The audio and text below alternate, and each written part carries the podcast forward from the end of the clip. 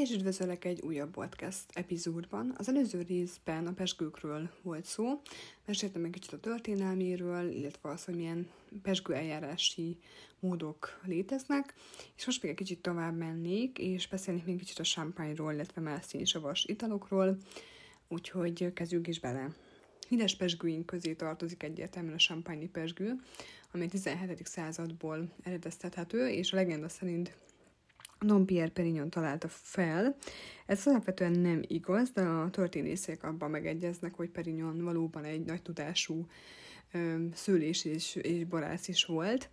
És amikor Don Perignon az egész életében éppen a tavaszi újbali eredés ellen küzdött, mert az ottani hírek klíma gyakran, elő, tehát a, gyakran előfordult az, hogy ősszel eredés az leállt, mert hideg volt a klíma, és ilyenkor ugye maradt még benne egy pár maradék cukor, és ez tavasszal a melegedés hatására újraindult. És ilyenkor keletkezett egy ilyen, egy ilyen széndiokszidos bubis ital, és ezt kínálta az ottani szerzeteseknek, ez valószínűleg egyébként nem igaz, de, de ez csak egy legenda, a, viszont amit, amit ki lehet emelni Perignonról még az, hogy kiváló szülész volt, és szülészeti újításai mai napig is abszolút hatásukat keltik, hiszen ő vezette be a terméskorlátozást, vagyis hogy jobb minőségű, jobb minőség érdekében a fürtválogatást, és, és neki köszönhetjük ezt az újítást a szülészetben. Amint említettem, a pesgő az úgy készül, hogy van egy másod erjedés, és ez alatt a második erjedés után, vagy következtében keletkező széndiokszidot hívjuk ugye pesgőnek, tehát emiatt pesgő a pesgő. Ez egy természetes széndiokszid, ami keletkezik a palacban, és amikor az erjedésben lévő bort palacba zárták, akkor ugye széndiokszid keletkezett, és ugye ez meg, megnövelte a palasztak a nyomását, és a kezdeti időszakokban, tehát a 17.-18. században még nem volt olyan nyomásálló palack, ami ezt kibírta volna, és nagyon sokszor ugye felrobbantak a palackok, és egy angol orvos kezdett fémoxidokat keverni az oldott, az olvat üvegbe, és kutatásai szerint ez, ez volt képes arra, hogy, hogy nyomást nyomásállóvé tegye a, a, az üveget, és egy angol úriembernek köszönhetjük magát a pesgős palackot. Csak az 1820 körüli években adtak, vagy kezdtek el tudatosan cukrot adni az elkészült borhoz, hogy beindítsák a más terjedést, és a 19. század végére tudták csak kiszámolni annak szükséges mennyiségét, tehát hogy mennyi cukrot kell végül hozzáadni a második, hogy a, a második eljárás beinduljon. És egy Joseph Louis Gray Lussac és Louis Pasteur francia tudósok számolták ezt ki, úgyhogy neki köszönhetjük ezt a, ezt a mennyiséget, tehát a tirázslikörnek a mennyiségét. Alapvetően a champagne története kicsit úgy homályba vész, tehát a 18. századi már kedvelt ital volt, és tudják, hogy nyomásadó palack és parafa dugó is már megvolt hozzá, és ezzel zárták le. Voltak benne buborékok, de minden bizonyal ugye kitöltéskor ilyen a leülepedett cseprő ugye felkavarodott, és emiatt a kitöltött ital nagyon zavaros volt. És ha minden igaz, akkor Krükó volt az első, aki nek az egyik pesgőmestere kifejlesztett egy olyan eljárást, amely során ugye a champagne, tehát a pesgőt meg tudták tisztítani, és ettől kezdve a pesgők is üregrékmentesen kerültek forgalomba, ugye ezt a szűrést, illetve ezt a ezt az üledék eltávolítást hívják, hívjuk ma a degorzsálásnak. Úgyhogy ezt Krükónak köszönhetjük. Nagyobb pincészetekben készült italok a 19. század második feléig általában olyan magas cukortartalmúak voltak, tehát édes pesgőket készítettek inkább, és csak a első igazán száraz pesgőt az 1874-ben a Pomari pesgőház dobta piacra, ahol 9 g és liter maradék cukor volt benne, mivel a modern kor pesgői kezdetben édesek voltak, tehát akár ilyen 150-200 g maradék cukrot is tartalmazhattak, e, ettől kevésbé édes italok elnevezése a félidés, félszáz és extra dry elnevezéseket vezették be, és a 19. század második felében kezdtek el igazából száraz pesgőket készíteni, ilyenkor a nagy francia pesgő házak is most már ezt csatlakoztak, a Moetchadon, a Krükó, a Pomeri és fia illetve utána csatlakozott még hozzájuk a Krug, a Bollinger, a Roderel, és egy, adtak egy ilyen nagy lendületet így a pesgő gyártásnak. A Champagne borvidék termőterülete 34 ezer hektár,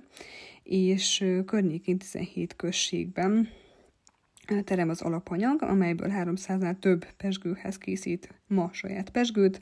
A mennyiség 70%-át nagyobb pesgőházak termelik, saját szülőt feldolgozó kisebb házak aránya 20%, és jelentős a kistermelők összefogó szövetkezetének termelése is. Érdekes egyébként, hogy szövetkezetek vannak Franciaországban, és ők ö, osztják ki tulajdonképpen. Tehát nincs az, hogy mi nálunk, hogy mindenkinek saját gépei vannak, meg saját pincészete van, meg saját, minden saját, hanem van egy szövetkezet, és ők irányítják ezt az egészet. Nagyon érdekes. Nagyon érdekes még az is, amit még talán az első epizódban, az előző epizódban említettem, hogy a, a champagne pesgő a csak is kizárólag Chardonnayból, a Pinot Noirból és a Pinot Meunierból készülhet, ez a három fő fajta van. A két utóbbi az kék szőlőfajta, ugye a Noir és a Meunier, amelyekből gyors préselés alapján, tehát ezzel a technológiával fehérbor készíthető. A Chardonnay adja alapvetően a frissességet, ezt az elegenciát, a Pinot Noir inkább a struktúrát, a testet, illetve a Pinot Meunier a gyümölcsösséget, és emiatt egy ilyen, ez alkotnak egy ilyen egységet. Tehát nagyon érdemes, érdekes, és érdemes megjegyezni azt, hogy, hogy ebből a három fajtából készíthetőek a champagne pesgők. Most pedig következzen egy kis szünet, egy kis reklám, és utána pedig folytatom.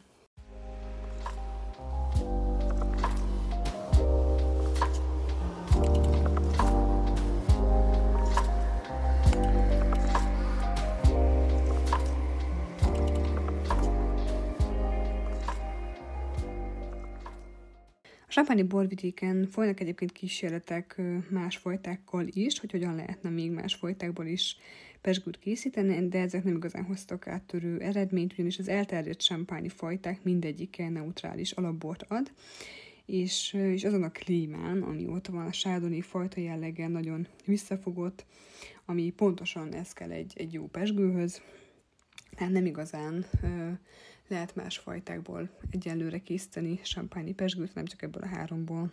Na de a pesgők után érdemes beszélni már szénsavas italokról is, és euh, még beszélnek egy kicsit a petnátról, amely szintén Franciaországból terjedt el, és ma Magyarországon már egészen divatos kis bubis italnak számít, és Petilan Naturelnek nevezzik egyébként, de petnátnak szoktuk ejteni tök röviden.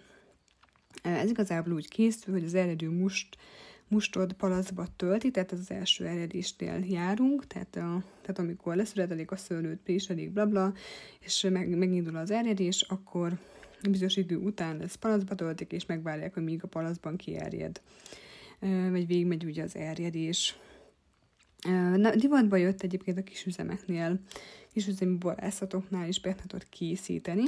Ezek viszont többnyire nem igazán kicsi, kicsi próbálkozások vannak, de komoly feszültséggel jár, ugyanis a palackozás időpontját nehéz meghatározni.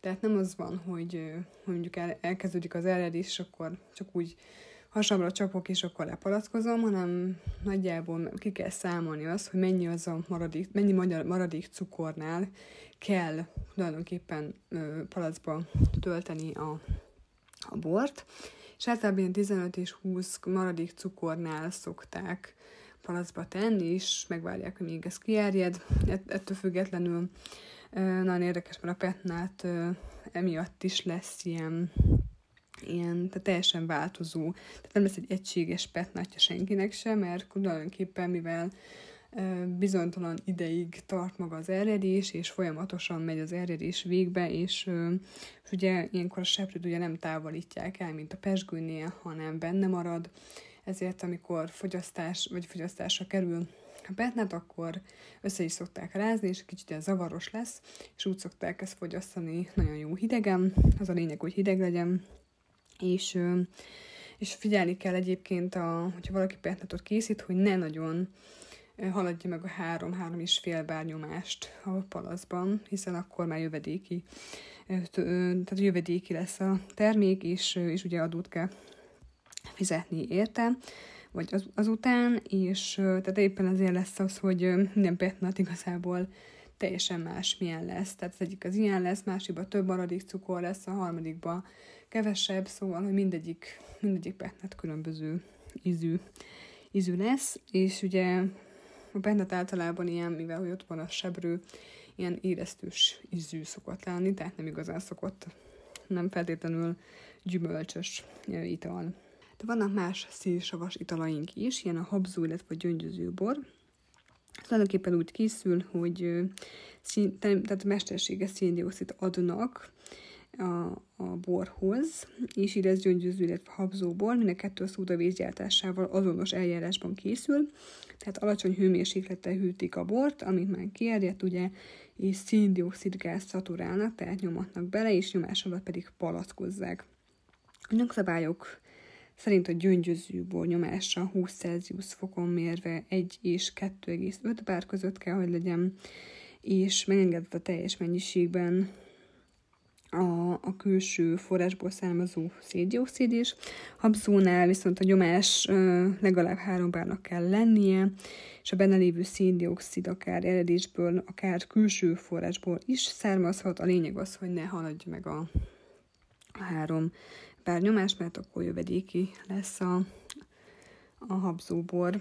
És tehát ugye az a összefoglalva, a gyöngyöző és a habzóbor az mesterségesen hozzáadott széndiokszid miatt lesz bubis, a pesgő viszont természetes úton kerül a palaszba, és természetes úton keletkezik, és emiatt lesz pesgő.